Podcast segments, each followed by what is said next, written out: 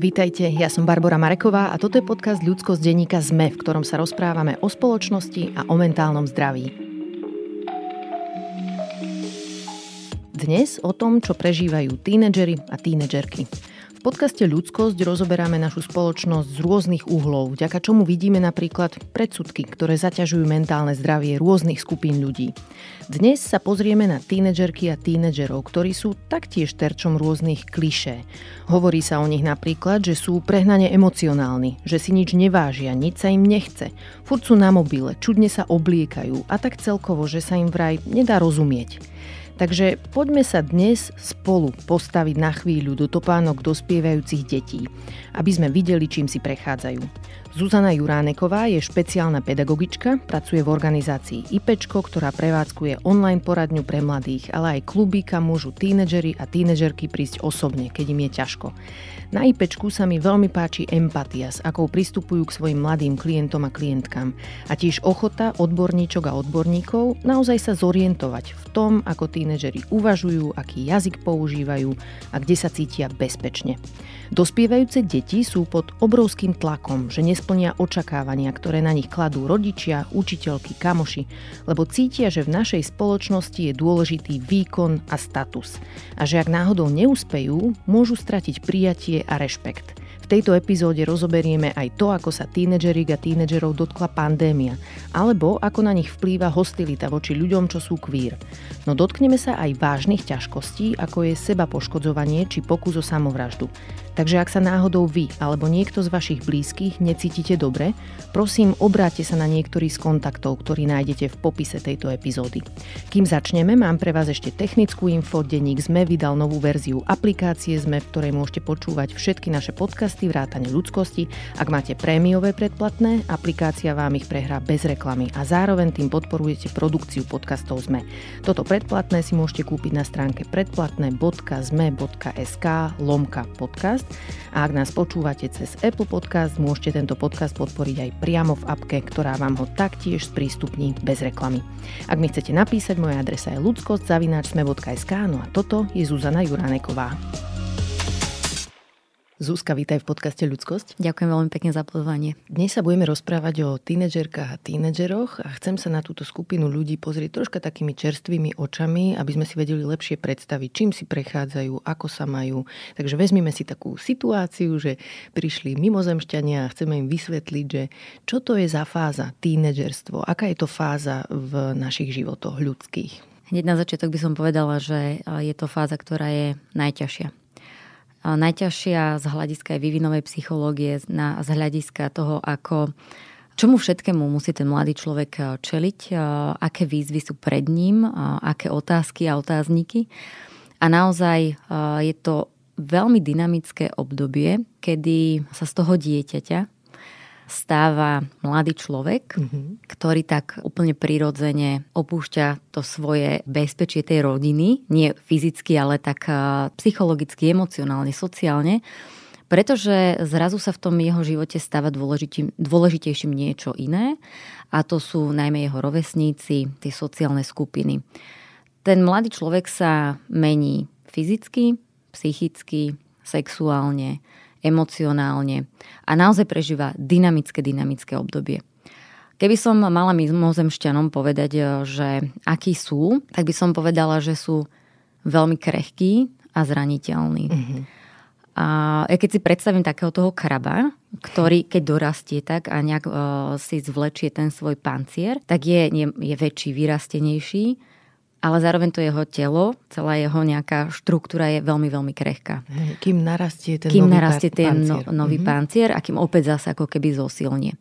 A je to aj to obdobie, ktorého sa možno rodičia najviac boja, že ako, ako to ustať, ako byť stále nejakým spôsobom pri tých mladých ľuďoch, zároveň porozumieť tomu všetkému, čo sa, čo sa v nich deje, majú nejaké očakávania, nejaké sny. A práve v tomto období sa naráža jedna aj druhá strana, že často sú tie konflikty, je tam veľká impulzívnosť, majú pocit, že im tí dospelí vlastne nerozumejú, mm-hmm. že na to reagujú aj rôznymi vetami, prejavmi, aj mimikou. Čiže je to dynamické obdobie, kedy sa snažia o emancipáciu, nájsť si tú svoju identitu, nájsť si to svoje miesto na zemi a nejakým spôsobom spoznať aj vlastne samých seba. Uh-huh. My sme sa v tomto podcaste viackrát rozprávali o vzťahovej väzbe v detstve. A som rada, že to takto opisuje, že vlastne čo sa vtedy deje, lebo v tom detstve sme prirodzene nejako previazaní s rodičmi. Niektorí máme bezpečnú vzťahovú väzbu, iní máme aj menej bezpečnú vzťahovú väzbu, ale nejaká väzba na tých rodičov tam je. A v tom tínežerskom období vlastne začneme riešiť, že kto sme my.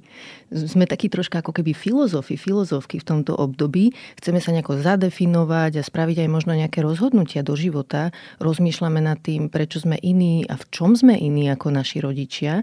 Takže je to asi aj trocha prírodzené, že sa niekedy snažíme aj vymedziť voči tým rodičom, lebo hľadáme tú hranicu medzi tým, že kto sú oni a kto sme my. Je to úplne prírodzený jav a, a naozaj je to vývinovo potrebné. A je, to, je to tá jedna z tých úloh. Hej. A je veľmi dôležité, keď sa na to pozrieme, my sa na to pozeráme z takých um, troch období.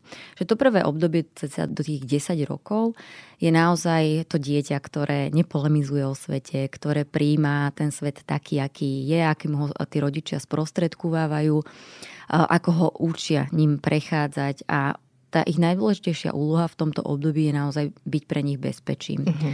Ale je to naozaj to obdobie, kedy to dieťa, nech sa mu to stane čokoľvek, príde a povie, mami, uh, on ma buchol, uh, tati, on mi zobral autičko, že je to prirodzené, že to dieťa putuje za nami, za tými dospelými, za tými rodičmi, lebo sme pre nich zdrojom toho bezpečia, tej ochrany, tej uh-huh. istoty. A práve naopak v tom tínedžerskom období, kedy je to ten proces hľadania sa, odputávania sa, kedy oni bezprostredne naozaj potrebujú miesto, kde rodičia nie sú ale zároveň potrebujú vedieť, že, že tam stále ako keby sú a že, že im budú na blízku, ale uh, potrebujú tú slobodu. A je, to, je to naozaj aj takéto egocentrické obdobie, kedy sa sústredujú na seba a v tomto období aj napriek tým všetkým konfliktom, tým, tým rôznym nezhodám, stále potrebujú vedieť, že ten jeho rodič tam je a že je jeho fanúšik. Mm-hmm. A mhm. to je ako keby tá úloha toho rodiča veľmi, veľmi ťažká, že naozaj aj ten rodič, aj ten tínedžer majú veľmi ťažké obdobie, kedy my rodičom hovoríme, že vtedy musíte byť fanúšikovia. Aha, to je Pretože fandiť tomu dieťaťu, porozumieť tomu jeho svetu, priblížiť sa mu, pýtať sa, prečo sa deje to, čo sa deje, čo si o tých veciach myslí, prečo koná tak, ako konal, nie z pohľadu tej kritiky, nie z pohľadu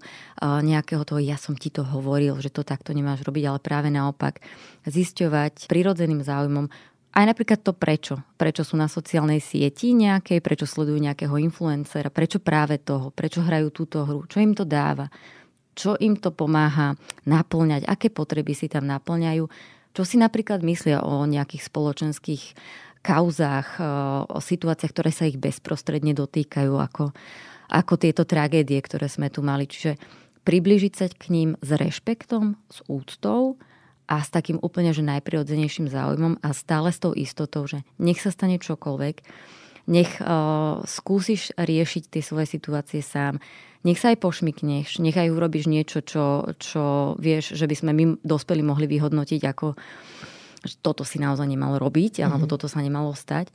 Takže stále tam bude ten milujúci uh, rodič, ktorý povie, že OK, tak toto sa stalo, s týmto sa musíme popasovať, ale ja tu s tebou budem. Mm-hmm. No a potom ešte, ak môžem to dokončiť, aby to bolo také komplexné, tak potom príde takéto pokojnejšie obdobie, mm-hmm. uh, takéto partnerstva kedy sa ten mladý človek už nepotrebuje uh, také veľké to publikum, takú veľkú tú sociálnu uh, skupinu, už má nejakých stabilnejších uh, priateľov, partnerov. A je to taký ten návrat k tým hodnotám toho, čo sme do ňoho vštepli v tom mm-hmm. prvom období, čo sme budovali. A ja tomu hovorím, že je to obdobie, keď vás vlastné dieťa pozve na kávu. Mm. A, a vtedy je veľmi dôležité uh, to pozvanie prijať a vtedy sa môžete baviť ako partnery kedy si povyťahujete vzájomne nejaké veci, že mami, vieš, keď som ti hovorila, že som u Katky, tak som bola tam a a mamina povie, že vieš čo, ja keď som povedala mojej mame, že som bola u Martiny, tak tiež som bola niekde na diskotéke. Takže je to takéto partnerstvo, kedy sa tak vrátia k sebe, napoja, je to také pokojnejšie mhm. obdobie. Mm-hmm. Páči sa mi, ako hovoríš o tom, že deti v tomto období, hoď to vyzerá tak, že rodičov nepotrebujú, pre niektorých sa to môže tak javiť, tak ich ešte stále veľmi potrebujú. A páči sa mi v tej súvislosti aj taká metafora, že tínedžeri, tínedžerky sú ako taký Krištof Kolumbus, že niekde idú na také výpravy, ale potrebujú vedieť, že je tam ten prístav, že stále sa majú kam vrátiť, keby to potrebovali a oni to budú potrebovať. Je to, je to mimoriadne dôležité vo všetkých tých témach, pretože napríklad aj téma duševného zdravia v tínedžerstve. Oni naozaj prežívajú rôzne emócie a mnoho psychických ťažkostí, ktoré v dospelosti môžu prepuknúť, ktoré si vyžadujú nejakú aj odbornú spoluprácu s nejakým odborníkom, psychologom, psychiatrom, majú ten začiatok nejaký práve v tom tínedžerskom období, lebo mm-hmm. tá nálož tej emócie a tých situácií, ktoré musia riešiť, je obrovská. A oproti nám, dospelým, oni v tom období nemajú ešte taký ten balík tých zvládacích stratégií, tých Hej. mechanizmov, ako ich máme my. A preto častokrát sú tie ich spôsoby riešenia niektorých situácií extrémne, radikálne a možno z toho nášho dospeláckého pohľadu, že nepochopiteľné. Ale ak tamto fanúšikovstvo naozaj nie je, ak, ak ten rodič sa nepribližuje k tomu svojmu dieťaťu, ak mu za každým povie iba nie na niečo, tak je to ako keby ste mu vlastne povedali v tom období, keď on sa hľada, že kto som a vy mu poviete, že nie, nemôžeš mať zelené vlasy, nie, nemôžeš mať piercing a nie je toto, nie je toto, tak mu vlastne hovoríte, že nie, nemôžeš byť tým, kým chceš, alebo Hej. nie, nemôžeš poznávať vlastne kto si. Áno, a to spoznávanie niekedy môže mať čudné podoby, hej, že nemusíme mu rozumieť ako dospelí, veď aj my dospelí máme rôzny vkus a sme rozmanití v tom, čo sa nám páči a niekedy vyskúšame, zistíme, že to nefunguje, zmeníme názor, je to normálne. Je to obdobie experimentovania, uh-huh. že naozaj to experimentovanie, skúšanie, hľadanie sa, hľadanie tých odpovedí v tom, čom sa cítim dobre, kto vlastne som.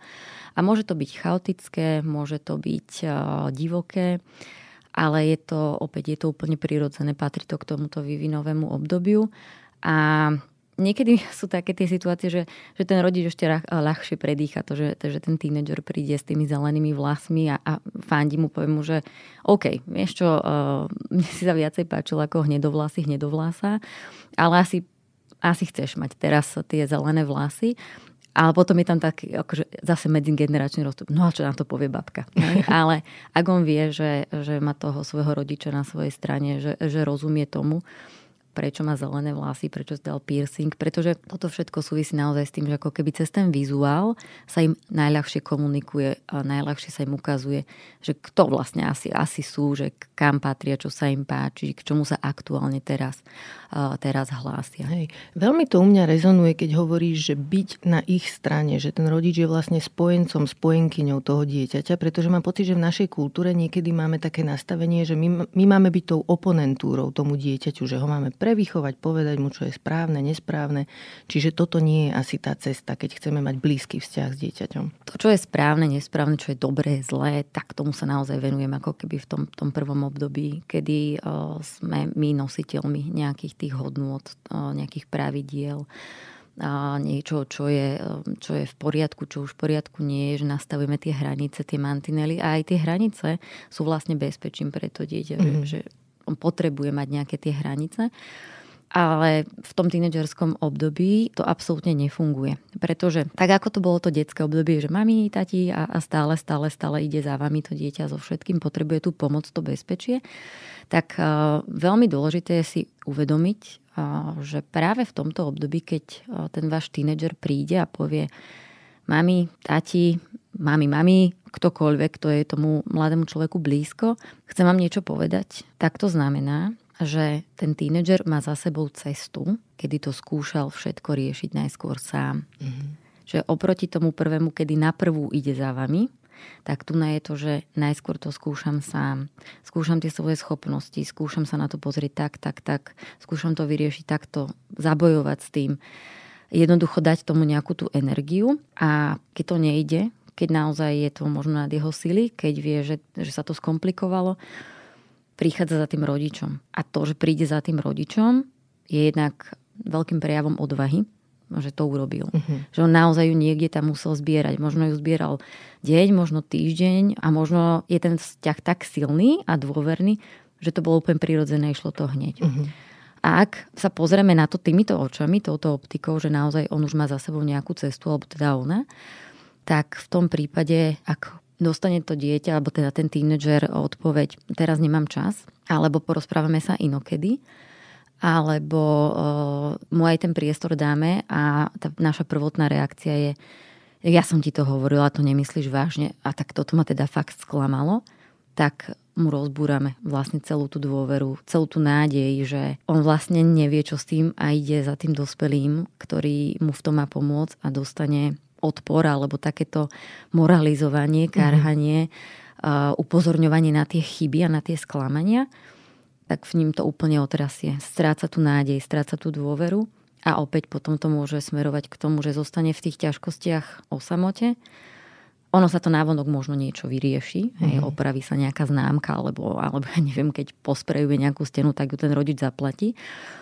Ale to, čo sa deje v tom vnútri, tam zostáva. Ak, ak to nie je spracované, ak tam nie je tá blízkosť, tá podpora, ak nie je ten priestor o tých emóciách rozprávať, tak si to zo sebou zase nesie ďalej. A ono sa to môže nabalovať, nabalovať, lebo tie výzvy v tom jeho živote prichádzajú ďalšie. A ak v tom celom bude sám a dlho sám, tak naozaj to môže vyústiť do nejakých buď to duševných ťažkostí, alebo naozaj opäť môžeme sa dostať až k tým extrémom, že to môže byť eh, seba poškodzovanie, eh, môže to byť myšlienky na samovraždu a aj eh, samovražedné pokusy.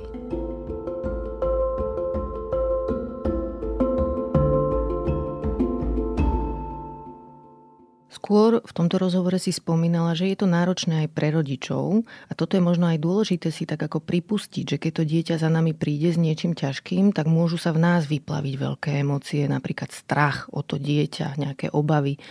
Ale zároveň asi dobré si pripomínať, že dieťa nie je zodpovedné za naše emócie, že je to naša úloha ako rodičov si ich zvládnuť, aj ten strach napríklad. A keď zistíme, že to nezvládame, tak tiež je v poriadku obrátiť sa na niekoho a vyžiadať si nejakú pomoc aj ako mm. rodičia. Úplne presne. Je to tak, že to, čo sa dopočujeme, čo nám ten náš tínedžer z dôverou chce povedať, v nás môže vyvolať emócie, spleť emócií môže vyvolá od strachu, hnevu, naozaj že veľkej obavy, že si ten dospelý uvedomí tú ťarchu tej situácie, v ktorej je ten, ten mladý človek je. A je to úplne prirodzené, že ich máme. A voči tým mladým ľuďom je neskutočne dôležité byť v tých pocitoch transparentný. Mm-hmm. Čiže zabudnúť na ten výkon v tom riešení teraz na túto chvíľu, ale úplne objektívne povedať.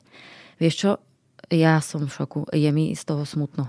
Asi sa mi chce aj plakať, a, a možno by som sa najradšej asi aj išiel niekde vykričať, mm. ale opäť som tu s tebou a, a ustojíme tu aj tie moje emócie, aj tie, aj tie tvoje. Čiže byť a hovoriť o tých emóciách, ktoré sa vo mne dejú, vstúpiť do tej situácie, ktorú ideme riešiť, s ktorou sa nám ten mladý človek zdôverí práve aj cez tie emócie, je veľmi, veľmi dôležité. Lebo sa napojíme na to, mm-hmm. na to, čo prežívame, na to, že to vlastne môžeme prežívať úplne rovnako. Ja naozaj som mala o teba strach mala som o teba strach, neskutočný, lebo si neviem predstaviť, že by sa ti niečo stalo a by som bola bez teba. Spomínala si fyzické zmeny, ktorými si prechádzajú tie sú pomerne dramatické. Čiže zaujíma ma, aký vplyv majú tieto zmeny na psychické zdravie tínedžerov. Mladí ľudia naozaj sa menia, rastú im, uh, oni rastú uh, uh-huh. sami, mení sa im telesná hmotnosť, mení sa im pleť, uh, menia sa im vlasy a v tej dobe, ktorú teraz máme, ktorá je veľmi provýkone orientovaná, keď je aj teda naozaj veľa, veľa takých tých vizuálnych podnetov, že ako by sme vlastne mali, mali vyzerať a čo je OK a čo už nie je OK, tak sa tým svojim telom prirodzene zaoberajú a, a riešia ho. Mm-hmm. A ak majú problémy s pleťou, a naozaj to môže veľmi ovplyvniť to ich sebavedomie ak sú tieto vonkajšie nejaké prejavy terčom nejakého body shamingu, takisto uh, ich to zraňuje. Môžu sa cítiť menej ceny, menej sebavedomí, môžu nazerať na seba úplne inou optikou, uh, že vlastne nie sú dostatoční, nie sú, nie sú dobrí, mm-hmm. ne, nesplňajú ten ideál. A opäť v rámci tých svojich možností tínedžerských, ktorých majú, sa to môžu snažiť nejakým spôsobom riešiť. Hej. A nie je vôbec uh, žiadna novinka, že práve napríklad poruchy príjmu potravy sú pre tínedžerov úplne typické, že, že sa snažia s tým svojim telom nejako vysporiadať, urobiť ho, natrepať ho možno do nejakého toho ideálu, ktorý, ktorý sa očakáva, ktorý vidia instantne a veľmi často na, aj na tých sociálnych sieťach tak že sa snažia urobiť niečo, čo môžu ovplyvniť. Mm-hmm. A ovplyvniť to môžu takýmto spôsobom trebárs. Čiže je to, je to mm, pomerne náročné a opäť dôležité je, aby mali ten priestor o tom mať tie informácie, hovoriť o tom, mať toho, toho vnímavého rodiča vedľa seba, ale že tá dôvera sa vytvára vlastne práve v tom, v tom období toho detstva. Že tak ako si hovorila o tých emóciách, ja si veľmi pamätám na jeden prípad, na jednu takú situáciu z, z četovej poradne, kedy prišiel 9-ročný chlapec a hovoril nám o tom, že on niekde počul o slovo alebo slovné spojenie dvojitý análny sex. Uh-huh. A tá prírodzená zvedavosť bola, že, že čo to vlastne je a prišiel za tou svojou mamou a opýtal sa jej to. A dostal nálož toho, že čo sa to pýta, že odkiaľ to má, že má na to zabudnúť, pretože na to je ešte malý. Uh-huh. A my keď si uvedomíme zase, ako ty dospelí, že toto je o nás, to zaskočilo nás. Hej. On vôbec možno netušil, netuší, že čo sa pýta, že je to niečo chúlostivé, niečo intímne, niečo, o čom sa nehovorí, alebo ešte sa nemá hovoriť, lebo je príliš malý. Ale je to o tom, že to zaskočilo tých rodičov a ich to vyviedlo z nejakého komfortu a tá reakcia bola, že nemáš o tom, čo vedieť hej, teraz. Hlava v piesku. A hlava trocha. v piesku, mhm. lenže čo urobí šikovný 9-ročný chalan je, že to vygooglil. Hej. A to, čo dostal, boli obrázky, videá a zostal v tom sám a, a videl niečo, čo ho vydesilo, vystrašilo, čo mu nerozumel, spojil si to, že OK, že tak to, to je asi ten sex, ktorý tí dospelí robia a keď to takto vyzerá, tak nie, ja to robiť proste nechcem. A zakliesnila sa mu v hlave nejaká tá skreslená predstava. A našťastie to v ňom stále tak ako keby vrtalo. Uh-huh.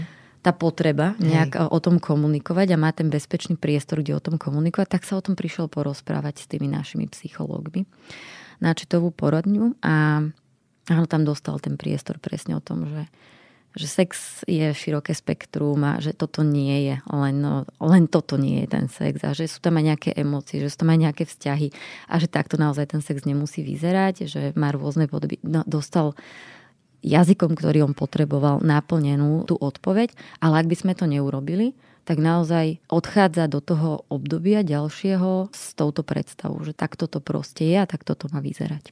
Keď sa ešte vrátim k tomu sebaobrazu, napríklad u dievčat môže byť možno zaťažujúce aj to, že v našej spoločnosti máme nastavené normy, takže sa oslavuje dievčenskosť alebo mladý vzhľad. A keďže si tínedžerky prechádzajú zmenami, kde niektorým narastú prsia alebo stehna, proste ich postava je zrazu oblejšia, tak môžu mať aj pocit, že to je niečo zlé, že nejaké obliny na tele alebo nejaká váha, ktorá pribudla, že to je problém, že s tým treba niečo robiť.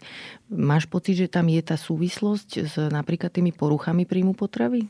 Odborníci hm, hovoria, že neexistuje nejaký jeden dôvod, prečo vznikajú poruchy príjmu potravy. To naozaj spleť rôznych faktorov.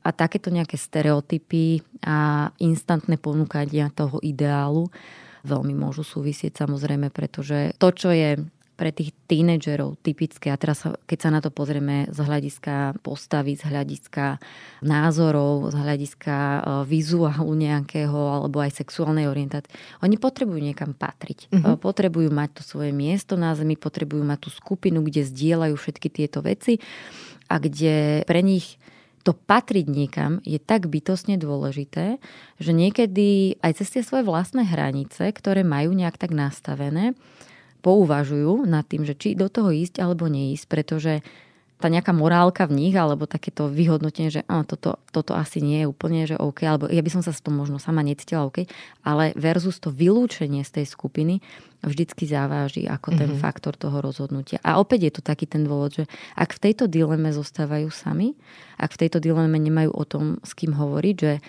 ako sa napríklad prijať, ako vidieť na sebe tie, tie pozitívne, silné stránky, že to naozaj nie je len o tom, koľko vážiš, tak e, to môže veľmi rýchlo sklznúť k tomu, že, že tí mladí ľudia e, si povedia, že OK, tak toto je tá cesta. Keď budem vyzerať takto, keď budem vážiť toľko to, tak vtedy zažijem ten úspech, vtedy zažijem tú pozornosť, vtedy budem prijatý. Alebo keď sa zapojím do nejakej, do nejakej výzvy, tak opäť budem mať to, budem mať to publikum, budú ma tí moji rovesníci príjmať takého, aký akože som, mm-hmm. že mhm. toto som dokázal, toto som urobil. Čiže pre nich je to veľmi, veľmi náročné tie rozhodnutia urobiť, eh, keď sú v nich sami a hlavne naozaj, keď za tým je to, že si naplnia tie potreby, ktoré potrebujú, potrebujú naplnené mať. Uh-huh.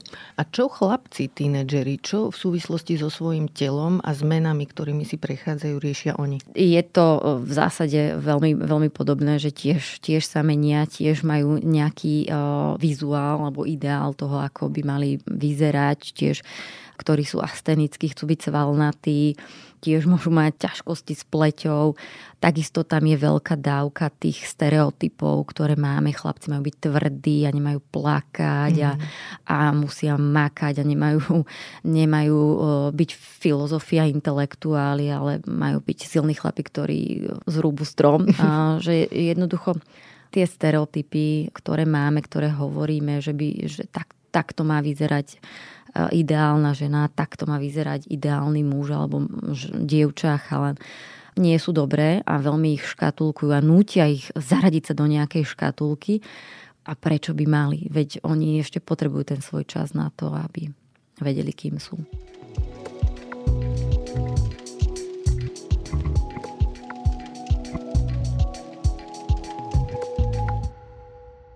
A aké je to v tomto období pre queer deti, napríklad nebinárne alebo mm. transrodové? Aká je tá fáza pre ne? Veľmi, veľmi ťažká, pretože tá puberta, tá zmena, ktorá prebieha, napríklad e, prebieha u trans detí alebo trans mladých ľudí, transrodových mladých ľudí, v tele, v ktorom sa oni necítia OK. Mm-hmm. Čiže ako keby je tam ten proces prírodzený, ktorý, ktorý nevieme ani ovplyvniť, ani zastaviť. Čiže deje sa s tým ich telom niečo, čo jednak nejak tak očakávajú, ale zároveň vedia, že to nie je to telo, ktoré chcú mať, ktoré potrebujú. A toto obdobie hľadania tej sexuálnej orientácie alebo toho pomenovania si toho, kto vlastne som, je ťažké vzhľadom na to, že o týchto témach sa nehovorí, že je veľmi málo, málo ľudí, ktorí môžu byť pre nich vzorom, ku ktorým môžu zhliadať. Našťastie sa to mení.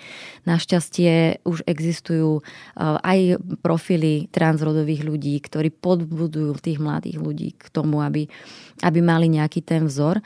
Keď som pozerala film Disclosure, tak tam to bolo naozaj veľmi pekne ukázané, že že väčšinou transrodoví ľudia boli aj v tých filmoch uh, dávaní do takých pozícií zosmiešňovaných, neustále boli obeťami nejakých vražd, alebo na nich spoločnosť reagovala neprimeraným spôsobom. Čiže v tomto období, keď nemáte taký ten vzor, keď nemáte sa ku komu pripojiť, sami sebe sa motáte a ešte ak dokonca máte prostredie, ktoré je dáva najavo, že, že to nie je v poriadku, mm-hmm že oceňuje sa a je skvelé to, keď muž je muž, žena je žena, naplňa tie stereotypy a produkuje nejakú akože tú zaužívanú cestu a že vlastne všetko, čo sa od toho odbočuje, je divné, zlé, neprirodzené, tak to, čo prežíva ten mladý človek, znamená, že je vlastne zlý, že je divný, že sa mi nepatrí, len preto, že, že to cíti inak.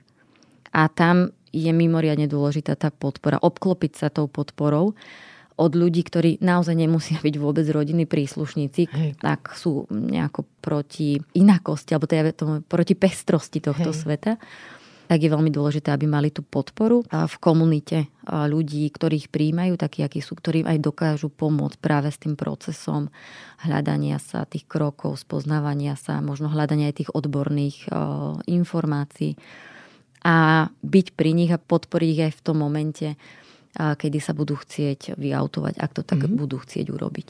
Keď si v úvode spomínala, že byť tínedžerom, tínedžerkou je ťažké, tak queer deti tam majú ešte extra vrstvu toho, čo je ťažké. A mám pocit niekedy, že totálne zlíhávame ako spoločnosť vo vzdelávaní vlastne v oblasti sexuality a vzťahov. Z nejakého dôvodu sme si tu zvykli na to, že vlastne škola nás má naučiť veľa vecí do života, že nás má pripraviť na život a zároveň školy obchádzajú tému sexuality sexuality a vzťahov. Jednoducho tie deti dostávajú signál od dospelých a od inštitúcií, v ktorých sa učia všetko ostatné, že táto jedna téma patrí niekde do súkromného priestoru, tam si to vyriešte s rodičmi, ale čo majú tie deti robiť, keď tí rodičia nedokážu o tejto téme komunikovať a nevedia im dať podporu, ktorú potrebujú. Zdá sa mi to ako obrovský problém a také systémové zlyhanie. Je to také pohadzovanie si tej no. zodpovednosti, no. že kto, kto by sa vlastne mal tejto citlivej téme venovať. A je to veľmi smutné, že v roku 2022 sa vlastne bavíme o tom, že nie je úplne prirodzené, normálne, nie je súčasťou toho školského prostredia alebo rodinného prostredia rozprávať o vzťahoch a o sexualite. Je tam obrovský taký ten predpoklad, že celé je to len o nahých telách, len o, o sexuálnom akte, a že, že vlastne celé je to uchopené len k tomu, aby sme deti akože povzbudzovali k nejakému sexu a ono je to práve naopak. Hej. Že bez ohľadu na to, či žijeme v liberálnych rodinách alebo v nejakých konzervatívnych rodinách, téma vzťahov a sexuálnej výchovy by mala byť všade prítomná. Uh, pretože to dieťa sa, to, čo sa s ním deje, je, je prirodzené a je neovplyvní to, či je v liberálnej rodine alebo v konzervatívnej rodine. Práve naopak, že to, čo my tým deťom robíme, úplne nezodpovedne je, že ich tlačíme k tomu, aby si tie informácie hľadali niekde inde a potom ich obvinujeme z toho, že to máte z tých internetov. Hej, ale to je naša spoločenská zodpovednosť, že sme ich tam poslali, čiže rozprávať o vzťahoch, rozprávať o svojom tele, rozprávať o tom, kto sa k môjmu telu môže ako správať, čo je vlastne uh, sexuálna orientácia, aké môžeme mať vzťahy, ako v nich môžeme fungovať, ako sa naozaj môžeme chrániť v sexe, ako môžeme povedať nie, ako vyhľadať pomoc, keď sa mi deje niečo, čo nie je v poriadku, pretože ak tomu dieťaťu, ktoré je malé, niekto tvrdí, že to, čo mu robí, je OK, tak ono to nemá ako inak vyhodnotiť, len prijať to, lebo ako som hovorila na začiatku, v tom období to dieťa príjma od nás dospelých svet taký, aký je. Uh-huh. Čiže je absolútne podľa mňa nezodpovedné, aby sme bránili mať vzťahovú a sexuálnu výchovu v školách alebo v prostrediach, kde sú mladí ľudia. A dokonca by som povedala, že veď mladí ľudia už o tom vedia oveľa, oveľa viac v tom čase, ale my im to pomôžeme upratať celé. Hej. Že pomôžeme im naozaj vidieť e, to, že porno je jedna vec, ale že naozaj to nie je len o tom a že, že sex môže mať úplne iné podoby a ako sa v tom celom dá zorientovať a ako môžeme pracovať s tými emóciami v tom, aj v tom sexe. Čiže ja prosím, ja naozaj prosím o tú, o tú zmenu.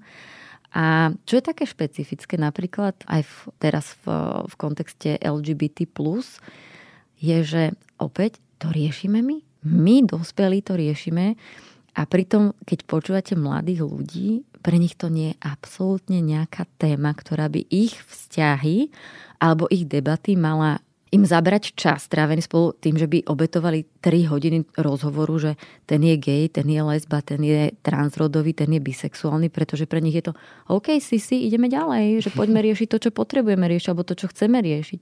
Že pre nich to nie je téma. Oni sú veľmi otvorení naozaj, že kričia, kričia o to, aby, aby sme sa mi dospeli už trošku spametali to a prijali ich. Teším sa na túto generáciu, keď už bude vo verejných funkciách. A ja. Aká je úloha rodičov v období, keď ich deti dospievajú? Trocha si sa toho dotkla, ale chcem teraz vyšpecifikovať, že aké nastavenie majú dobrí rodičia, alebo nazvem to tak, že dosť dobrí rodičia v tomto období života dieťaťa. Aby som sa asi možno trošku aj tak vyhla tomu dosť dobrý, lebo opäť je to z toho, z toho výkonu a tak ako polemizujú nad tým svojim bytím tí mladí ľudia, tak aj tí rodičia si dávajú často tú mm-hmm. výkonovú otázku, som do, dosť dobrý rodič a, a hľadajú tiež tie odpovede na internete. To obdobie toho rodiča v tom tínedžerskom veku je celé o tom, že musia im dávať tie impulzy, že tam sú Častokrát dostávam otázku, že kontrola versus dôvera.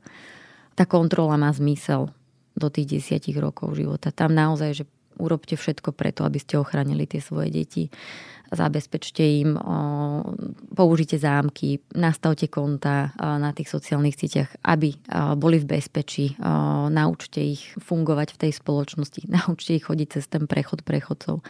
Ale aj keď toto všetko robíme, oni naozaj musia porozumieť tomu, prečo sa to deje.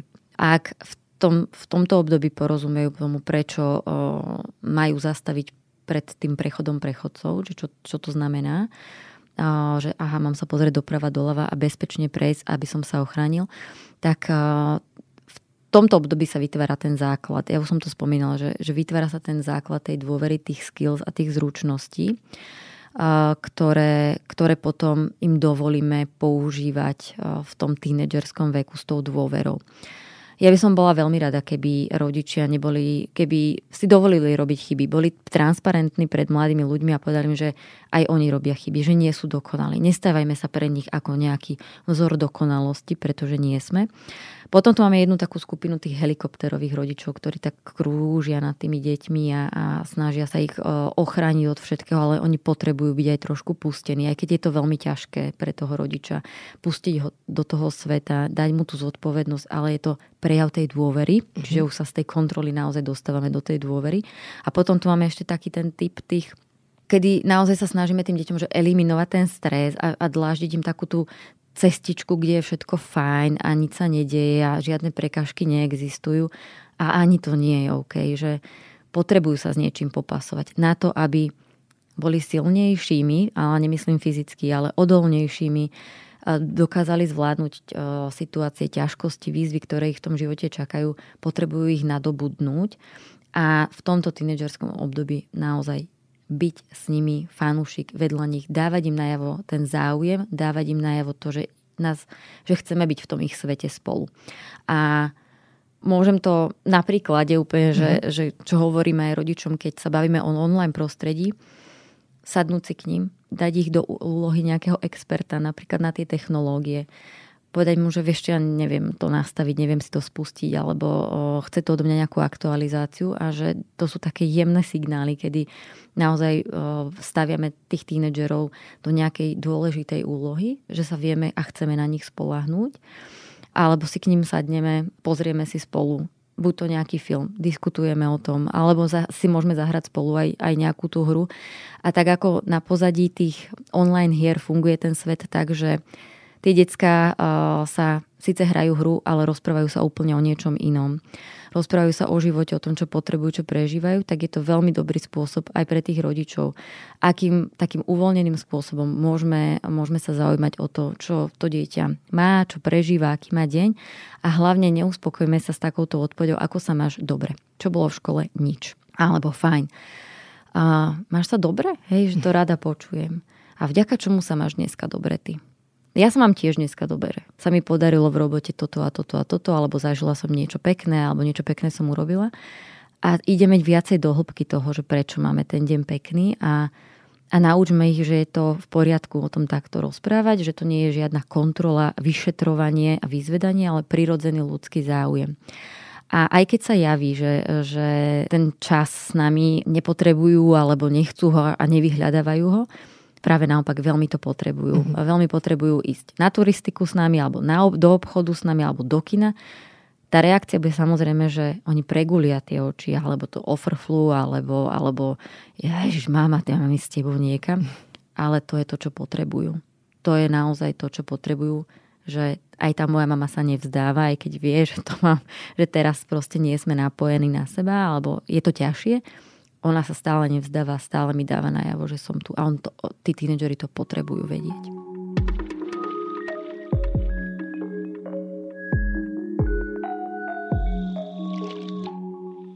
V našej kultúre máme množstvo takých prúpovídok o tom, že akí sú tínedžeri. Mm-hmm. Zvykneme si z nich robiť niekedy aj srandu my dospelí, alebo takú, neviem, neviem, či to je sranda, je to niekedy kruté troška. Napríklad také hodnotenia si všímam, že dospelí povedia, že ty fur len vysíš na mobile, ja keď som bol v tvojom veku, tak som lietal po vonku. Alebo som si dokonca všimla aj psychiatričky, odborníčky, odborníkov niekedy hovoriť na adresu tínedžeriek, tínedžerov, že sú nejakí takí leniví alebo stratení, alebo že je to nejaká čudná generácia, ktorej nerozumejú, že proste hlívejú niekde na gauči a podobne. Je podľa vás ľahšie dnes byť tínedžerkou, tínedžerom, ako to bolo v minulosti? Nie. Byť tínedžerom mm, v generácii Z a budúcej generácii alfa, alebo teda už, už vyvíjajúcej sa generácii alfa, je makačka.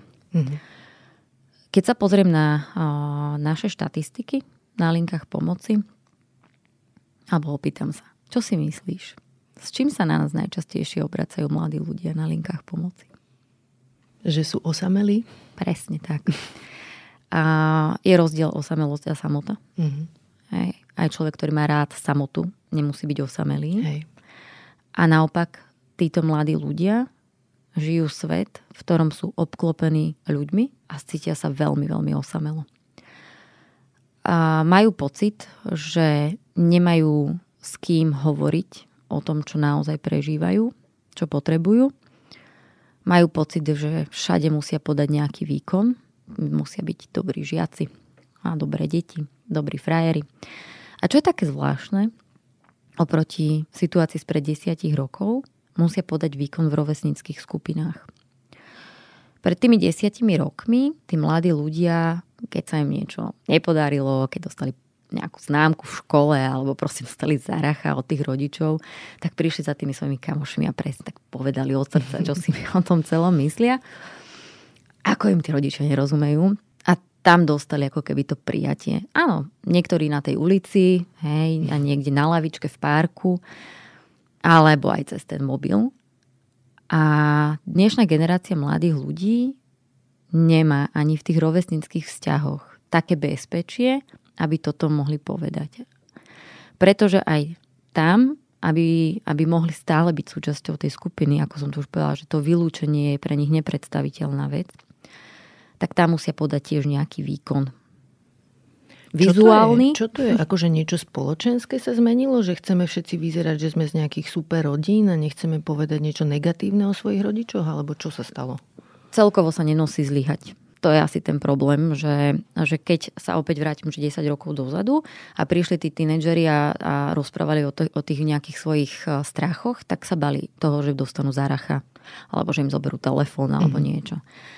Títo tínedžeri, im je to úplne jedno. Ale to nie je, že, že, uh, že dostanú trest. Že ten trest ich absolútne nezaujíma. Mm-hmm. Že oni nemajú z tohto strach. A nehovorím to ako keby, že, že ignorantsky, že im je to jedno. Práve naopak, že to, čo je náročnejšie, ťažšie, čo je výzva pre nás všetkých, je, že oni sa boja toho, že budú odmietnutí, že im niekto povie, že sú sklamaním a že zlyhali.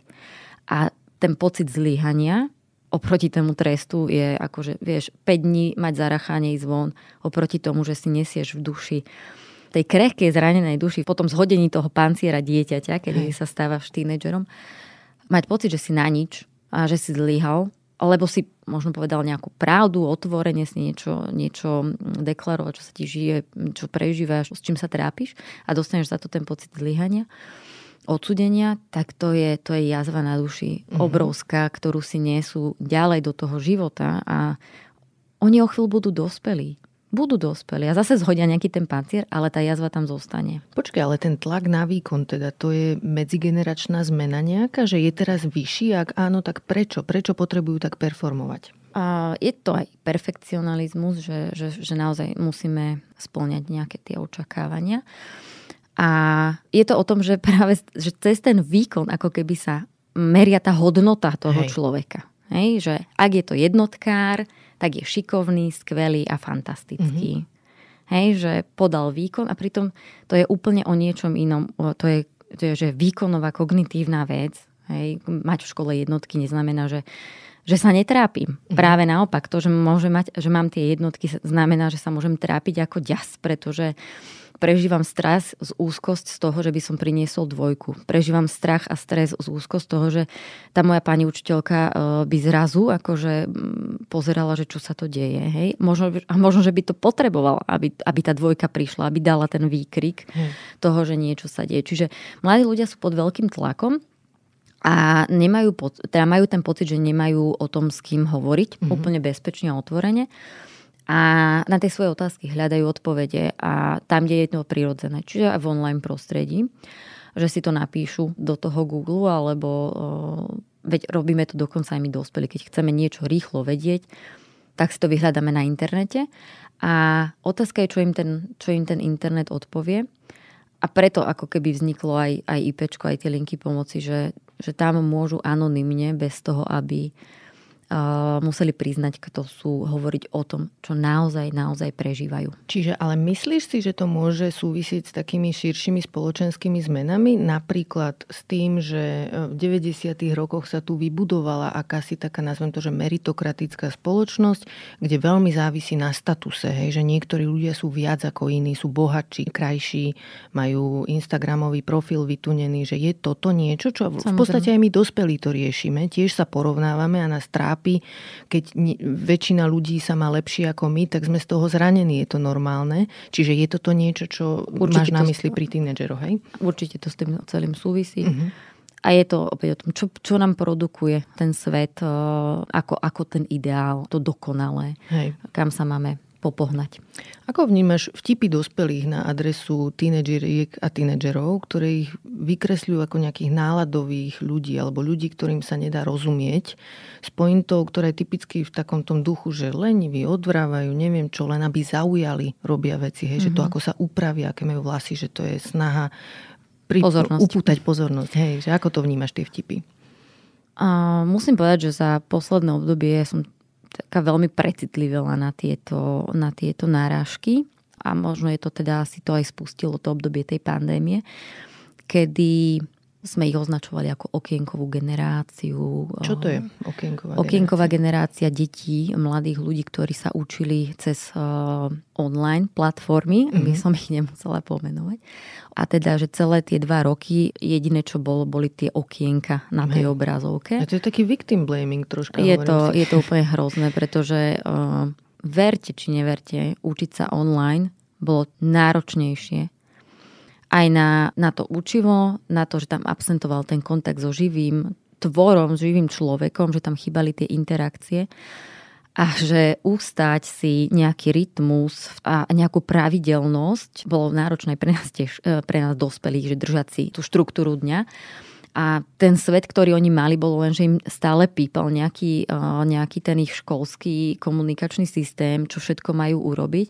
A oni boli v tých izbách zatvorení a nikto do, cez to okienko nevidel, čo žijú a čo prežívajú. A to, ako to zvládli, by si zaslúžilo ocenenie Hej. a pochvalu aj pre, aj pre tých učiteľov, ktorí zo dňa na deň sa na to museli pripraviť. A nie to, že im, že im dáme nálepku, že sú okienková generácia, alebo že ich maturita je iná ako tá naša. No a v čom? Mm-hmm v čom? Že som sa dva týždne musela bifliť nejaké otázky a, a prísť e, povedať, že, že takto to bolo vtedy a vtedy sa narodil ten a ten spisovateľ, ktoré te, už teraz sama to neviem.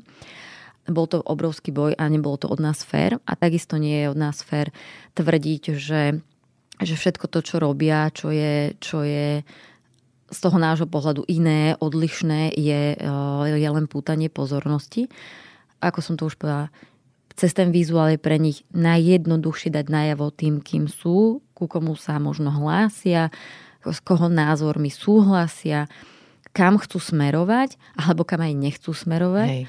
A nie je to od nás fér. Hej. Nie je to od nás fér, pretože aj tá generácia Z je typická v tom, že keď si pozrieme generáciu X, že tam tí ľudia prišli do zamestnania a boli v jednom zamestnaní do konca života, pretože ten, kto zo zamestnania odchádzal, bol fluktuant, tak e, táto generácia Z je presne taká, že oni nebudú v jednom zamestnaní, a oni idú a budú naberať skúsenosti a nie sú vôbec ani prelietavia. Nie je to o tom, že nevydržia pri niečom, že vstúpme si do, do svedomia a takéto nálepkovanie o tom, že sú e, náhľadoví, že sú uh, lenivý, lenivý a, a nereprezentatívny. No toto ma vytočilo do nepríče. Naozaj, keď som sa dozvedela, že žiaci z jednej školy z triedy B nemôžu chodiť a nechodia na nejaké školské akcie, pretože majú piercingy, zelené vlasy a sú málo reprezentatívni.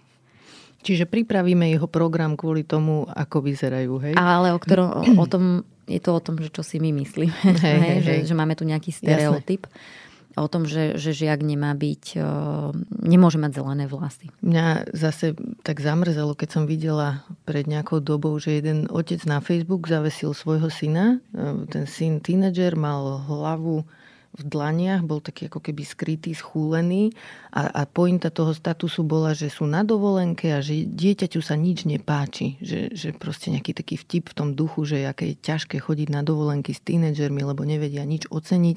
A hneď sa tam aj rozbehla taká debata, kde aj iní rodičia búchali nejaké svoje dojmy zo svojich detí, že nič sa s nimi nedá a proste takí oni sú. Moja Čiže otázka mi... je, že pýtali ste sa? Je fajn pripraviť si letnú dovolenku, je, je fajn naprogramovať uh, si tábory alebo uh, víkendový program, ale pýtali ste sa ich, čo chcú robiť? Pýtali ste sa ich na to, čo potrebujú robiť, mm-hmm. s mhm. kým by chceli tráviť ten čas.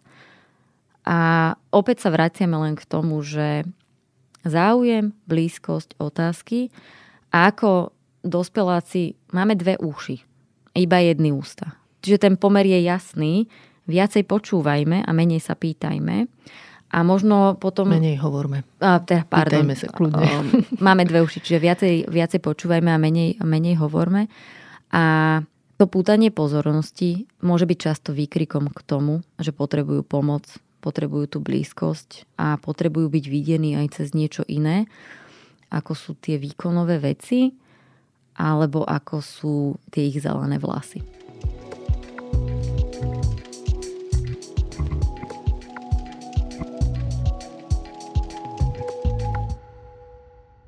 Povedz mi trocha o IPčku, lebo vy poskytujete tínedžerkám a tínedžerom bezpečný priestor. Možno sa od vás aj niečo naučíme teraz, že ako ho vytvárať, keď sme rodičia alebo inštitúcie, ktoré robia s deťmi.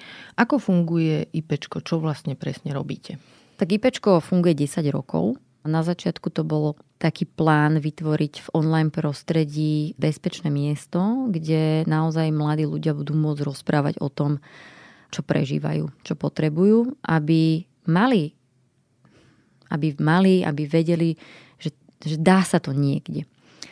A pred tými desiatimi rokmi sme možno ani nemysleli, že ideme vytvárať linku pomoci, ale tie prvé rozhovory nám ukázali, že tá potreba a vyťaženosť teda dávali jasne najavo toho, že, že ten krok bol správny a že mladí ľudia v tom svojom prirodzenom prostredí online potrebujú takýchto ľudí, ktorí, ktorým sa im budú chcieť priblížiť. Že IPčko má tri linky pomoci. Tá prvá je ipčko.sk, ktorá je zameraná cieľená na mladých ľudí kde sa tá, tá možnosť byť s tým psychologom a psychologičkou vytvára cez četovú poradňu alebo cez e-mailovú poradňu. Žiaden telefon tam nie je, mhm. pretože to nie je vec, ktorú mladí ľudia potrebujú alebo cez ktorú zdieľajú tie svoje ťažkosti. Druhá linka je dobrá linka, kde sme chceli vytvoriť priestor pre mladých ľudí so zdravotným znevýhodnením, aby mali pomoc, tú podporu v čo najmenej bariérovom prostredí. No a keď prišla pandémia a naopak sa nám začali diať veci, že na tie čety nám chodili ľudia aj starší a prekonávali tie technické bariéry, tak sme zriadili krízovú linku pomoci, kde teda už je aj chat, aj e-mail, aj video, aj telefón. A potom sme k tejto krízovej linke pomoci po vypuknutí vojny na Ukrajine pridali takú mladšiu sestru v ukrajinskom jazyku, aby e, ľudia, ktorí zostali na Slovensku a utekli pred vojnou, mali možnosť tiež e, zdieľať to, čo prežívajú alebo to, čo potrebujú. Potom takým ešte jedným špecifickým projektom v rámci toho online je projekt online terénnej práce, kde skupina psychologov a psychologičiek nečaká, kedy mladí ľudia prídu za nimi, ako je to na tých linkách, ale naopak oni idú za nimi do toho online prostredia, že títo psychológovia denne mapujú sociálne siete. Sme na Discorde, na Twitchi, na TikToku, na Instagrame. Samozrejme máme IPčkovský Facebook a vyhľadávajú tam skupiny mladých ľudí, ktorí majú nejaké ťažkosti, ktorí tam hovoria o tom, o, s čím sa trápia. A vďaka tomuto projektu môžeme osloviť tých mladých ľudí v ich prirodzenom prostredí jazykom tej sociálnej siete a ponúknuť im relevantné informácie. Uh-huh. Napríklad o tom, že existuje nejaká pomoc, kde ju, kde ju vyhľadať. Vďaka tým sociálnym sieťam, vďaka influencerom a robievame kampane, kde hovoríme o témach duševného zdravia. A ja to môžem povedať tisíckrát, ale keď to povie influencer, ktorého tí mladí ľudia majú radi, ktorý je pre nich idolom, od neho to úplne inak príjmu a je to niečo, čo majú pocit, že teda zastáva aj o ten človek, čo mu verí, že je to, že je to niečo normálne vyhľadať pomoc, keď sa s niečím trápim. A vďaka takejto spolupráci toho online sveta influencerov dokážeme oslovovať tých mladých ľudí práve tam a práve tak, ako potrebujú. Aj si to meriate nejako, že aký máte ríč, keď e, spolupracujete, mm-hmm. spolupracujete s influencermi? Máme, samozrejme vidíme tie nárasty mm-hmm. tých kontaktov na linkách pomoci a potom vidíme, že niektorí naozaj spontánne nám v tých komunikáciách povedia, že videl Aha. som to u toho a u toho a vďaka tomu som prišiel. S jednou skupinou TikTokerov sme napríklad vytvorili na TikToku prvú, prvú kampaň na Slovensku v téme duševného zdravia, čo bolo úplne fantastické. Takýmto nejakým spôsobom sme uchopili napríklad aj témy maturít, že, že títo maturanti boli vlastne prví, ktorí sa vrátili k tomu pôvodnému spôsobu maturovania mm-hmm. pred pandémiou, ale bolo to veľmi ťažké, lebo oni dva roky boli naozaj v tom online a zrazu mali ísť maturovať. Čiže vďaka tej spolupráci tých influencerov a online sveta sme mohli urobiť aj toto. No ale zistili sme, že nám to nestačí iba v tom online, tak sme doklepli taký náš sen o centrách krízovej intervencie, ktoré sa volajú Káčko. A nachádzajú sa v každom krajskom meste.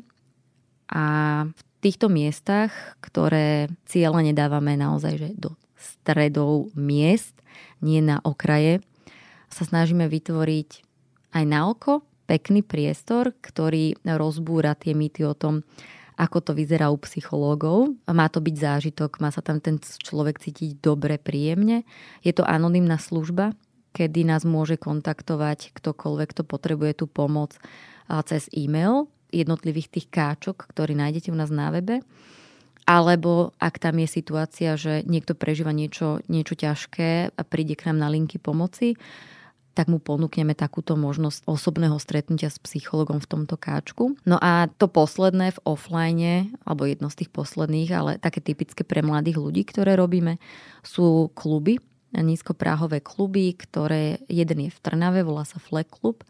To je miesto, kde sme naozaj zhmotnili všetko to, čo si myslíme o online svete a mladých ľuďoch, že online svet je super, a že vďaka, vďaka technológiám, vďaka hrám, vďaka virtuálnej realite dokážeme s nimi tá, my dokážeme vstúpiť do toho ich sveta, kde sa môžeme rozprávať o tom, čo potrebujú. A zároveň sú tam rôzne iné aktivity, nielen z online, ale aj offlineové, v ktorých môžu zažiť zase niečo iné. A môžete si tam dať kávu, a môžete si tam dať čokoládu, limonádu. A to, kto vám ju uvarí, tak to je psycholog alebo psychologička. A ten druhý klub je v Bratislave, volá sa Machovisko. Je postavený na tých istých princípoch anonymity, teda naozaj nikto sa nemusí ani predstaviť, alebo môžeme ho oslovovať tak, ako si želá. A pri kalčete alebo pri nejakej spoločenskej hre si ten človek um, otestuje, keď to poviem tak, tak škaredo, a že či ten psycholog mu vlastne stojí za to, aby mm-hmm. mu to mhm. povedal.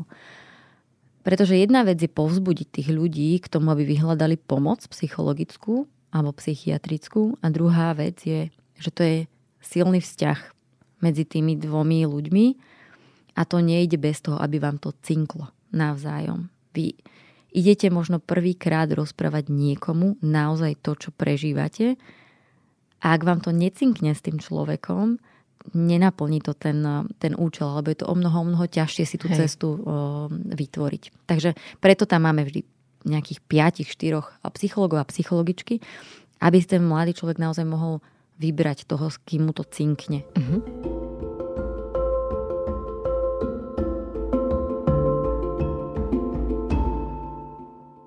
Spomínali sme už niektoré veci, s ktorými sa na vás obracajú. Osamelosť, tlak na výkon, alebo aj takú tú potrebu pretvarovať sa, hrať nejakú rolu vo svojich rodinách, keď nie sme prijatí a prijaté.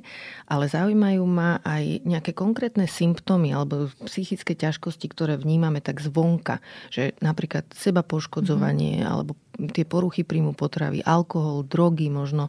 Povedzme troška tie súvislosti na pozadí, že ako vlastne súvisia tieto symptómy s tými ťažkosťami, ktoré sme spomínali, pretože niekedy si neuvedomujeme, že ono je to vlastne už nejaký pokus o riešenie. Máme mm-hmm. pocit, že to mhm. je ten problém. Tak vysvetli prosím ťa, že ako to je.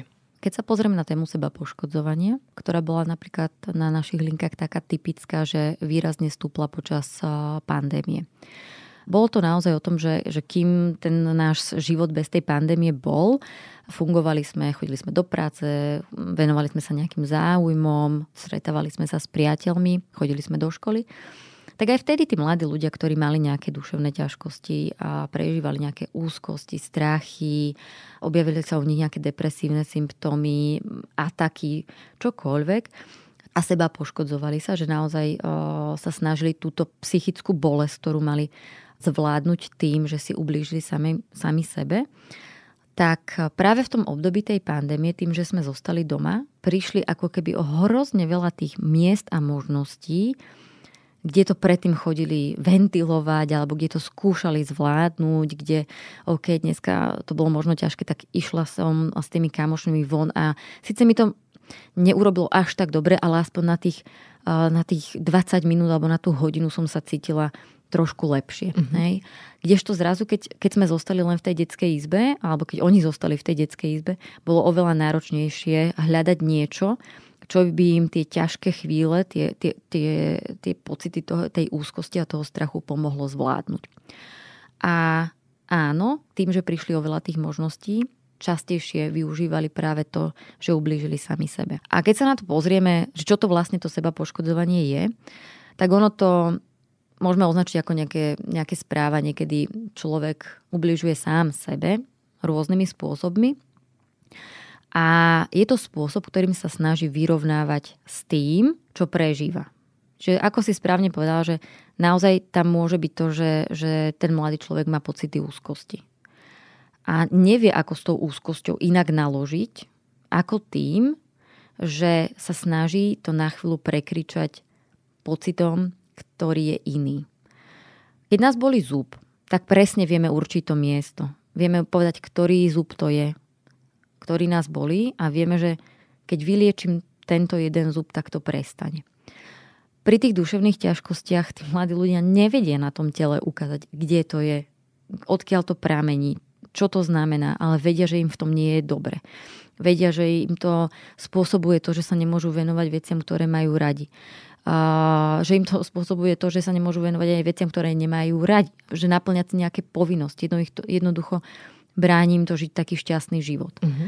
Ak nemajú tú pomoc, tú podporu pri riešení tej úzkosti niekde na začiatku, tak hľadajú to, ako to zvládnuť. My vidíme rany a vidíme tiež naozaj len ako keby to, to vizuálne, to fyzické, že a chceme riešiť toto ale za tým je úplne iná ťažkosť, ktorá môže prameniť z toho, že zažívajú doma niečo ťažké, z toho, že, že sa cítia neprijatí, z toho naozaj, že majú úzkosti, že majú ataky a snažia sa to prekričať, tú, tú psychickú bolesť prekričať tým, že si ublížia.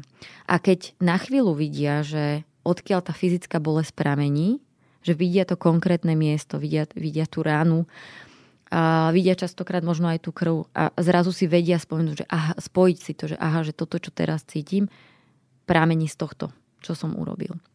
A ono je to veľmi podobné, to správanie, ako pri a závislosti na alkohole. Hej? Že je tu nejaká úzkosť, je tu nejaký, nejaký stav, nejaká emocia, s ktorou si neviem dať rady, ale viem, že ak si ublížim, ak sa zraním, tak na chvíľu tá psychická bolesť e, klesne, utlmí sa a cítim niečo iné a cítim aj nejakú úľavu.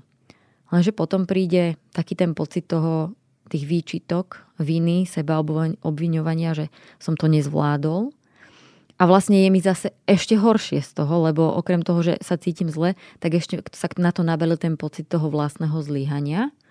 A stáva sa toho ako keby taký, taký začarovaný kruh. Hej. Čiže aj keď, máme, keď niektorí ľudia majú nejaké ťažkosti, a povedia si, že dajú si nejaký, nejaký alkohol, na chvíľu ich to tak otupí, lenže potom príde to vytriezvenie a ten stav toho duševného zdravia je vlastne ešte horší ako predtým.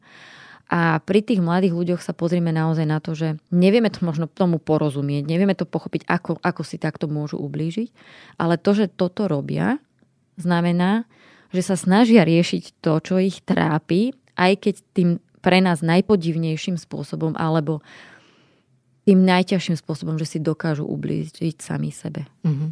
Ale je to ten spôsob ich vyrovnávania sa, lebo nemajú tie zvládacie stratégie ešte, alebo tie možnosti iné, nemá im v tom kto poradiť, alebo sú na to sami.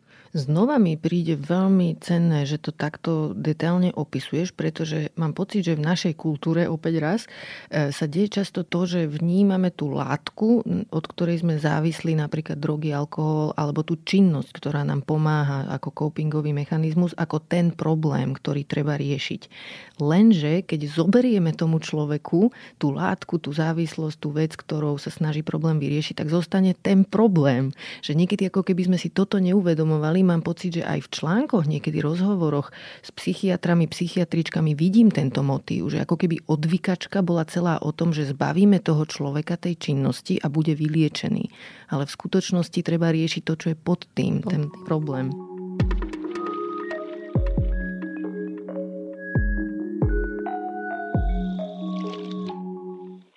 Ešte, ešte mám na teba otázku k tejto téme, že ako máme my, novinári, novinárky, hovoriť o téme seba poškodzovania a aj o téme napríklad samovražedných mm-hmm. pokusov, lebo neviem ani ja, ako sa teraz ťa na to pýtať. Mám totiž sklon, že chcela by som sa ešte viac mm-hmm. pýtať, že aké formy napríklad existujú pri seba poškodzovaní, ale zároveň som čítala, že to môže pôsobiť mm-hmm. aj ako nejaká inšpirácia pre deti. Čiže čo mám robiť? O, ja by som, keby si sa ma na to opýtala, tak by som ti povedala, že o, tie spôsoby sú rôzne. Mm-hmm. A že nerada by som ich e, vymenovávala okay. Konkrétne, pretože to môže byť návodné.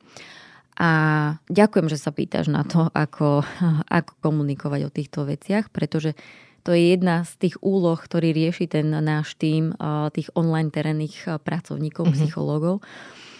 Ďakujem všetkým médiám, ktoré, ktoré sa v tom nejakým spôsobom posunuli, pretože Často sa stáva to, že zo samovrážd robíme senzáciu.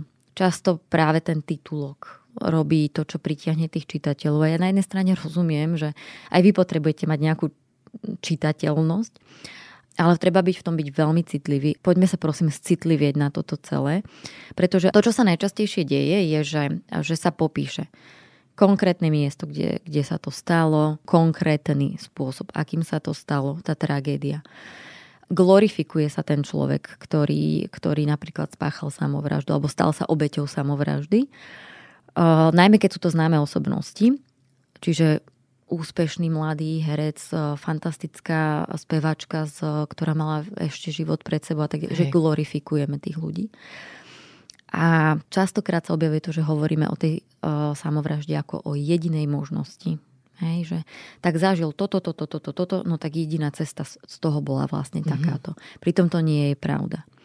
To, čo môžeme urobiť, čo môžete vy urobiť, je snažiť sa rozprávať o tom ako o tragédii, kedy ten človek prežil vo svojom živote náročné dni, náročné chvíle, kedy sa mu jednoducho nabalilo toho tak strašne veľa, že pre tú svoju obrovskú bolesť, ktorú prežíva, cez ten balvan, ktorý, sa na ňo rúti, sa mu tak zúžila tá možnosť eh, vidieť tie riešenia. On ich dokonca, veľa z nich tí ľudia aj skúšajú tie riešenia. Hej. A keď sa im to nepodarí, tak majú opäť pocit len toho zlyhania, že to nejde.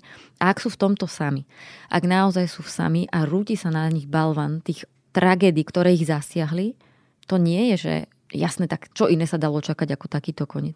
Nie, proste dať tam tú nádej, že, že s každou tou situáciou sa dá niečo urobiť, že, že e, sú tu odborníci, ktorí uh, vám vedia pomôcť. Že vďaka tomu, že o tom hovoríme, sa tá optika tých možností roztvára. Že ten, práve ten odborník vám pomôže opäť rozšíriť tie obzory toho, čo sa s tým dá urobiť a to najmenej, čo môžeme urobiť, je do toho článku dať, že ak prežívate aj vy vo svojich životoch niečo ťažké, dať, dať tam kontakty na tie anonimné linky pomoci. Určite určite sa vyhnúť slovným spojeniam úspešná samovražda. Žiadna samovražda nie je úspešná, je to obrovská ľudská tragédia, ktorej sa v istých momentoch naozaj dalo zabrániť, ak ten človek by v tom nebol sám. Ak by sme neboli ako spoločnosť stigmatizovaná tým, že, že ľudia, ktorí majú duševné ťažkosti, sú slabosí a že sú blázni a, a takéto tieto všetky slovička, ktoré tam používame. Často si prechádzajú takými vecami, že sú silnejší ako, ako tí my? ľudia, ktorí vyzerajú zdravo v úvodzovkách. A, a, a tiež nie je úplne v poriadku dávať také tie jednoduché je jednoduché vysvetlenie, že prečo to ten človek urobil. Nikdy na to nie je jeden dôvod. Hej? To, že sa uvedie ako, ako dôvod, ja neviem, o, že sa niekto s niekým rozišiel mm-hmm. alebo mal nejaké ťažkosti finančné. Nikdy to nie je ten jeden dôvod. Zväčša je to reťazenie ťažkých životných situácií, ktorým tým človek čelí a naozaj, že sa nabalujú, nabalujú, nabalujú a že z toho jeden obrovský balvan. A mýty a fakty. Akože o samovraždách je toľko mýtov. Kto hovorí o samovražde, tak ju nespácha. Práve naopak, veď už jasnejšie ten človek nevie dať najavo to, že sa trápi a že mm-hmm. potrebuje pomoc a že je mu tak ťažko, že už dokonca to pomenúváva ako nejaké pre neho východisko. Ak my na toto ako spoločnosť nebudeme reagovať, tak potom sa tie tragédie budú opakovať.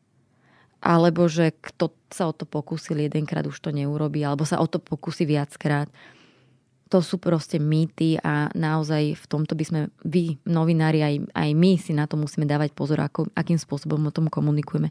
By mali byť veľmi citlivení a nepozerať sa do detailu len na to, čo sa stalo, ako sa to stalo, prečo sa to stalo, ale ako pomôcť tým iným ľuďom, ktorí sa trápia, ako z toho von. Pretože je to tiež taký fenomén, že ľudia, ktorí prežívajú niečo ťažké a počujú tieto informácie napríklad o tých ich idoloch alebo o tých ich obľúbených spevákoch, ktorí sa stali obeťami samovrážd, tak si povedia, že OK, tak keď tento úspešný, bohatý, ospevovaný človek to neustál, tak čo ja, taký obyčajný človek? Mm-hmm. A práve vtedy dochádza k takému, ono sa to celé volá, že Werterov efekt dochádza k takej samovražednej nákaze. Že ľudia si povedia, že nič som v živote vlastne nedokázal, za nič nestojím, som nikto, tak aspoň nech tá moja smrť stojí za to. Mm-hmm. A že sa pripoja k tomu človeku, k tomu človeku, ktorý sa stal obeťou samovraždy. A na, napodobnia sa. A napodobňujú sa tie samovraždy. Je to, je to enormne citlivé, preto hovorím, že v rámci toho Werterovho efektu sa vyhnime všetkým tým veciam, tým detailom, ktoré síce pôsobia senzačne, ale môžu traumatizovať ľudí, môžu im, môžu im spôsobiť zhoršenie toho stavu, môžu im zobrať nádej a podporme ten druhý efekt, ktorý sa volá Papačenov efekt a to je ten, kedy hovoríme o možnostiach pomoci, o nádeji, o riešeniach, o tom, kde konkrétne tá pomoc je a ako sa k nej dostať. Chcem sa ťa spýtať aj na tvoje tínedžerstvo, pretože si myslím, že to nie je zlý spôsob, akým sa napojiť na mhm. dnešných tínedžerov, tínedžerky.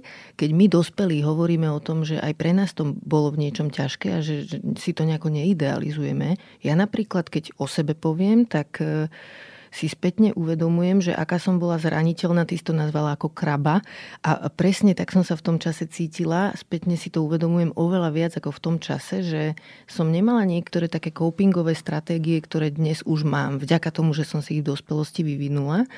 A konkrétne mám na mysli napríklad stanovovanie hraníc. Mm-hmm. Že mhm. ja som v tom veku vôbec nevedela, ako nejako nedefenzívne komunikovať asertívne. Dokonca som ani nevedela, že je nejaká moja primárna úloha postarať sa o seba. Mala som mm-hmm. pocit, že to, čo mám robiť, je postarať sa o emócie všetkých ľudí na okolo, troška možno aj preto, aby ja som bola tým pádom v bezpečí. Jednoducho som si z detstva odniesla niečo také, že keď sú iní ľudia spokojní a keď to ja zariadím, tak bude všetko v poriadku. A až v dospelosti zistujem, že je pre mňa dôležité postarať sa o seba, o svoje bezpečie, o svoj záujem, o svoje zdravie, že sledovať môj vlastný záujem nie je automaticky sebecké. Takže toto je také veľké moje poučenie z tohto obdobia, čo to bolo pre teba? Aké to bolo pre teba? Tak uh, bolo, to, uh, bolo to zaujímavé obdobie. Ja som bola tínedžerka, ktorá na tej, ešte na tej základnej škole, keď som bola tie posledných ročníkoch, uh, absolútne nemala rada školu. Ale že absolútne. Že hmm. ja som prišla domov a hodila som ruksak uh, niekam do rohu. A ten môj únik z tej reality boli napríklad uh, seriály, ktoré v tom čase dosť uh, fičali. Mm-hmm. Beverly Hills a Merlow's Place a podobne. A uvedomujem si, že, že ja som potrebovala v niektorých momentoch naozaj tak uniknúť od toho, čo sa deje okolo mňa. A unikala som do toho sveta, do mm-hmm. toho sveta tých seriálov. Dokonca uh, som presvedčala aj pani Zubarku o tom, že ma naozaj boli zdravý zub len preto, aby som nemusela byť na hodine matematiky. Mm-hmm. Lebo som tomu vôbec nerozumela, čo sa tam deje. A medzi rovesníkmi si pamätám, že to bolo takéto obdobie, kedy ťa prijali do partie len podľa toho, aké si mala oblečko. Mm-hmm. Hej? A, a, a že to bolo obdobie, kedy prišlo nejaké, neviem, že prvá značka, že Kenvelo alebo tak, a, hej, a že hej. bolo to hrozný trendy a kto to mal, tak ten bol cool. A ja viem, že, že, že vtedy sme mali v rámci rodiny také najročnejšie obdobie, že finančné a hrozne som túžila po tých veciach, ale zároveň som vedela, že ich nemôžeme mať. A cez to oblečenie som si uvedomila, že, že tam tá cesta asi akože úplne nepôjde do, do tých vzťahov. Takže tie úniky. Mala som také tie úniky, ale že paradoxne, čo mi to, že potom sa to celé zmenilo na strednej škole pre mňa, začala som školu milovať. Mm-hmm. Pretože to, čo bolo pre mňa dôležité zlomové, bolo, že som si našla niečo, čo ma hrozne baví a že ten výber, napriek tomu, že chceme od 14-ročných detí, aby si vybrali na svoje budúce povolanie, tak u mňa to bolo asi, asi niečo, že, že kde to tak cinklo správne. Aha. A vybrala som tú školu, ktorá ma, ktorá ma bavila. Bolo tam veľa psychológie, bola tam sociológia, bola tam pedagogika, špeciálna pedagogika. A zrazu som zistila, že to učenie nie je vôbec zlé. A že aj v tých rovesnických vzťahoch sa, sa veľa vecí zmenilo že napriek tomu, že som nefajčila so svojimi spolužiačkami pod výklenkom, tak sa na mňa mohli spolahnuť práve v tom, že, som, že vedeli, že viem. Uh-huh. O, že, že už som nebola nejaká že bifloška, že na tej strednej škole to zrazu bolo vnímané tak trošku inak, to, že, že vieš, ale že im to mohlo viac menej byť nápomocné, uh-huh. to, že viem. A čiže tá láska k tej škole mi asi zostala tak nejako doteraz. Je to, je to hrozne podivné, že ja keď sa pozriem na tú Zuzanu, na tej, na tej základnej škole a že teraz, tak to sú e, úplne iné, iné osoby, čo sa týka toho prístupu. Ale že čo som si odniesla z tých seriálov, o, tiež to bolo vlastne, vieš, že zase len ležíš na tom gauči, a, ale, ale pritom som vnímala taký možno, že svet, aký by som chcela žiť cez tú optiku tých seriálov. Ale v tom seriáli Beverly Hills, a to bolo, že fakt, že dávno, 20 rokov dozadu, tí tínedžeri stále opakovali jednu vec. Poviem to svojmu terapeutovi. Aha. A ja som tomu nerozumela, uh-huh. lebo však... Že to je kto? Kto to je, uh, hej. A iba si mala taký ten obraz toho, že nejaká zrútená Dona tam plakala, lebo sa jej nejaký nepodaril nejaký test alebo niečo a ona automaticky povedala, že je úplne sebavedomo, že ja to poviem svojmu terapeutovi. A keď sa k tomuto obrazu o, z toho seriálu vraciam teraz, tak si poviem, že wow, že pred 20 rokmi niekde v Amerike, v Beverly Hills, bolo úplne normálne, že mladí ľudia chodili k psychológom, k psychoterapeutom a, a že o tom hovorili bez hamby. Hej. A ja si ja mám nádej, ja mám obrovskú nádej v túto generáciu mladých ľudí, pretože keď som bola teraz v lete na festivale, na Grejpe, tak ja som vyvalila absolútne oči. Pre mňa to bolo jeden z najkrajších momentov tohto roka, osobne pre mňa, pretože ja som ten Grape vnímala ako jedno obrovské bezpečné miesto mm-hmm. na území letiska, kde bola tak neskutočná pestrosť o, ľudí, a presne aj toho oblečenia, toho, ako boli namalovaní, ale že nebol ten cieľ pútať, ako keby, že, že, mm, že je to len to festivalové oblečenie a že idem sa teraz dať do toho festivalového modu, ale že to bolo ich prírodzené ja. Im sa tam podarilo vytvoriť miesto, kde naozaj každý mohol prísť oblečený ako chce. A že nikto sa na to nepozeral čudne, nikto ich neodsudzoval. Tam bola taká atmosféra, taký vibe. A ja som si povedala, že wow, že toto chcem dopriať mladým ľuďom viackrát do roka, nielen, nielen jedenkrát na tom festivale. Chcela som sa ťa ešte v závere spýtať, že či ťa táto tvoja práca baví a naplňa, ale zdá sa mi, že je to zbytočná otázka, lebo vidno, že áno. Tak mi povedz ešte, že čo je na nej ťažké? Milujem svoju prácu a aj napriek tomu, že by sa mohlo zdať, že sme každý deň 24 hodín namočený v, v ťažkostiach, problémoch a, a v osudoch a príbehoch ľudí, ktoré nevymyslíš. To sú neskutočné veci, ktoré, ktoré tí ľudia prežívajú a, a fakt si zaslúžia za to len obrovské obdivovanie a odsudenie. Tak napriek všetkej tejto ťarche to vnímame naozaj ako takú výnimočnosť. To, že nám tí ľudia dovolia byť s nimi to, uh-huh. to, že sa nám otvoria, že nám dovolia zdieľať tie najintimnejšie chvíle svojho života cudzím ľuďom, ktorých ani, ani nevidia alebo nepoznajú a, a, a vedia iba jeho meno alebo jeho fotku vidia, tak je taká sila, taká emo... To sa ani nedá popísať, tá emócia, ale je to, je to takéto, že áno, toto má zmysel, toto robme. Keď sme sem išli spolu vo výťahu, tak som ti hovorila, že včera večer sme mali výjazd v teréne, kedy tí naši psychológovia naozaj idú aj za tými ľuďmi priamo na miesto, kde sú a kde, odkiaľ nám píšu alebo odkiaľ nám volajú, keď prežívajú niečo ťažké alebo keď sa ocitajú na, naozaj na hrane života a smrti. A tú včerajšiu noc sme mali presne takúto, že sme boli v teréne so 16-ročnou krehkou tínedžerkou, ktorú, ktorú bola duša, ktorá mala pocit, že už to ďalej nejde a zároveň sa cítila tak osamelo, že, že si chcela dopriať ten pocit toho, že na chvíľu sama nebude. Mm-hmm. A prihlásila sa, prišla na tú četovú poradňu, kde s ňou boli moji kolegovia, potom ďalší prišli za ňou presne na to miesto, kde bola. A celé sme to zvládli, ustali. Dnes už vieme, že, že má tú pomoc a podporu, ktorú potrebuje v ďalej, v ďalších tých krokoch a že vieme, že sme v nej zanechali ten zážitok, že ak sa v tom jej živote čokoľvek zvrtne, ak ju niečo sklame, niečo zlyhá, ak systém neodpovie tak, ako potrebuje, že my tu budeme. A že vďaka tomu, že už ten zážitok s nami mala, tak ja verím tomu, že, že bude mať uh, tú nádej, Hej. ten zdroj, mm-hmm. uh, že o, ono to funguje. A že, že ja som im stala za to, aby za mnou prišli. Ďakujem ti veľmi pekne za tvoju prácu, za celý rozhovor dnešný. Naučila som sa, že existuje sociálna sieť Twitch a Discord, o ktorých som v živote nepočula. Idem si ich vygoogliť. Ak nás náhodou počúvali aj nejaké tínedžerky a tínedžery, tak vám posielame veľké objatie.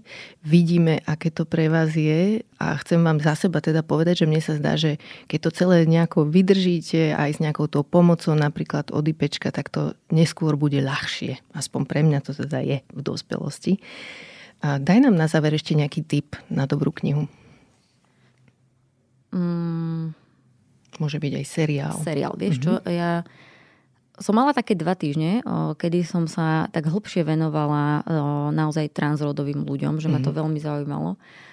Takže poďte si pozrieť ten disclosure, ak ste ho mm-hmm. nevideli.